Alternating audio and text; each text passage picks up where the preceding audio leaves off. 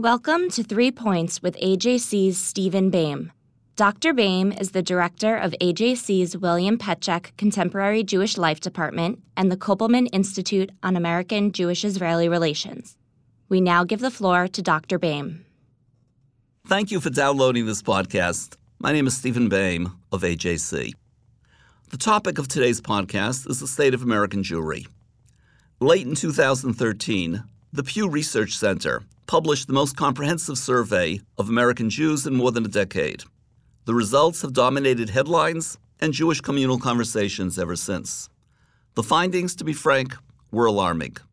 Rapid assimilation marked by a rise in mixed marriage, a drop in Jews taking an interest in Jewish life in Israel, and a sharp increase in the quote, Jews of no religion, those who were born as Jews, continue to identify themselves as Jews, but who do not see Judaism as their faith.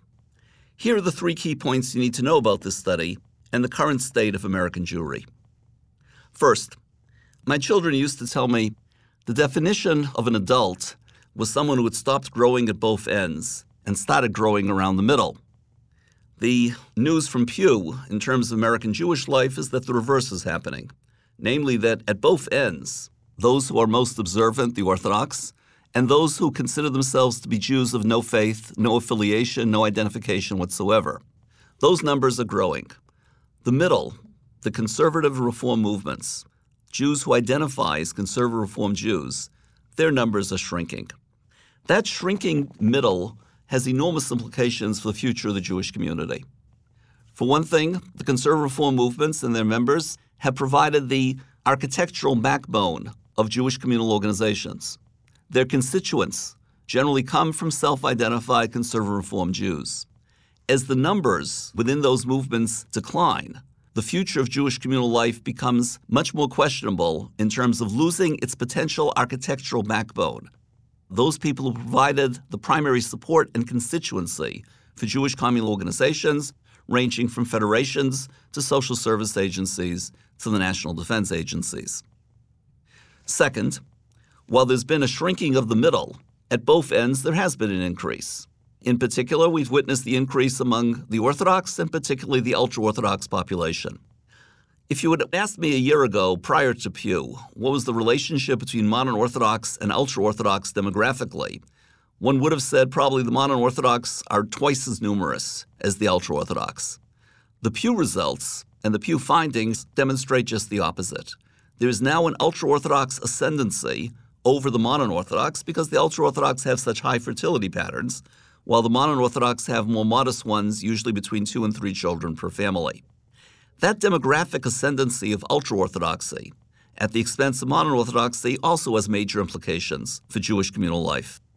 Namely, that whereas the modern Orthodox have usually been willing to participate in the overall workings of the Jewish community, the ultra Orthodox have tended to be much more separationist.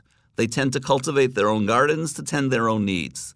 Their participation in overall Jewish communal life in the past has been quite minimal. Related to this, of course, is the question of uh, how Orthodox friendly are Jewish communal organizations in their own right? Is their culture an agenda, particular agenda that is going to be attractive to the participation of Orthodox Jews? Those are questions that will confront every Jewish organization to the extent that it wants to try to appeal to a particular Orthodox or modern Orthodox constituency, given the ascending and changing demographics.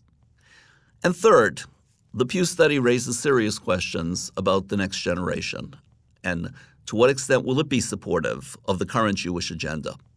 To take the example of support for Israel, there is an enormous generation gap between Jews, say, over age 50 and the millennials, those who've been born since 1980. Among Jews over age 50, only 5% feel the United States has been too supportive of Israel. Among the millennial generation, Jews born since 1980, it's 25%. What Pew suggests is uh, not just the generation gap between support for Israel among Jews over age 50 and Jews under age 30. What it does suggest is that uh, as Jews distance themselves from matters Jewish, they distance themselves from Israel as well.